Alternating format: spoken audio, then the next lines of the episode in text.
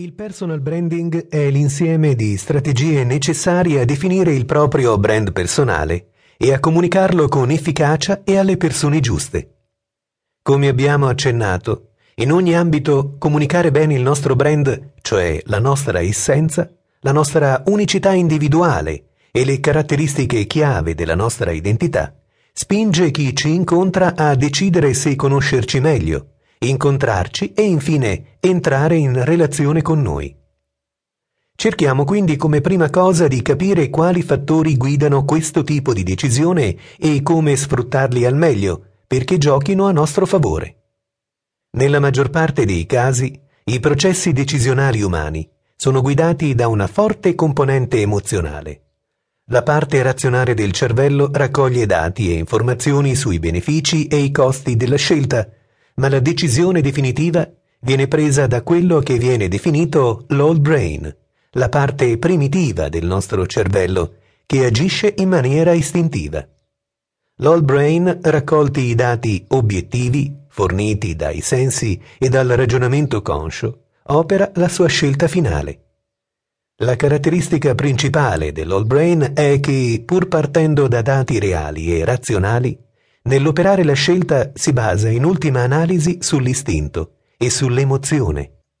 Se ci fermiamo a riflettere per un momento, ci renderemo conto che la vita quotidiana è fatta di scelte continue, siano banali come lo scegliere se comprare una bibita gassata di una marca o di un'altra al supermercato, o più rilevanti come la scelta di un partner, di un amico o di un dipendente. Mentre nel primo caso ci appare chiaro che stiamo operando una scelta tra due marchi o brand, nel caso invece si tratti di scegliere tra persone, il fatto che siano in gioco dei brand è meno intuitivo.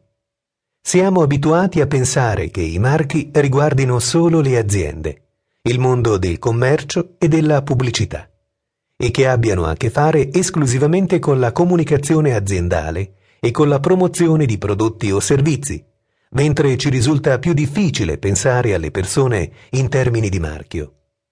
Vale quindi la pena di iniziare a porsi una semplice domanda. Che cos'è un brand?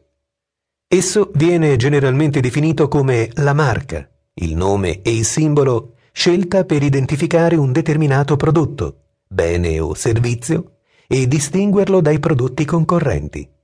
Ma in realtà, una marca è molto di più di questo. Essa è l'insieme dell'immaginario che è stato costruito attorno al prodotto, delle rappresentazioni, dei racconti, delle caratteristiche tecniche insieme a quelle emotive che è possibile associare al prodotto stesso e che spingono un consumatore a preferirlo rispetto ad altri simili.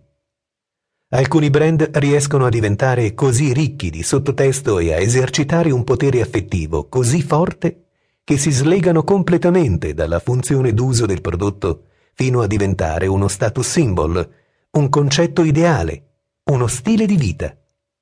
Il prodotto in questi casi diventa quasi vivo perché in esso si incarnano desideri, vissuti personali, aspirazioni di chi lo compra e consuma, alle volte divenendo addirittura oggetto di amore da parte di nutrite communities di fan sfegatati. Alla luce di queste considerazioni appare forse più chiaro come anche la personalità individuale possa essere riassunta nel concetto di brand e la sua comunicazione trattata con degli strumenti simili a quelli utilizzati per promuovere un prodotto. È con questo scopo che nasce e si sviluppa il personal branding, una disciplina in grado di guidare le persone nell'individuazione, comunicazione e consolidamento del proprio brand o, per usare un altro termine, della propria reputazione.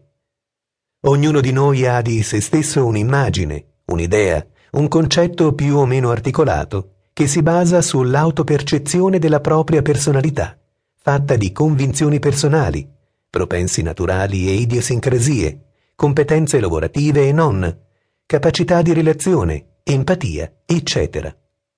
L'insieme di queste autorappresentazioni e autonarrazioni costituisce il senso della nostra identità, che per ognuno di noi tende a essere piuttosto definito. Si può quindi già parlare di brand? Non esattamente.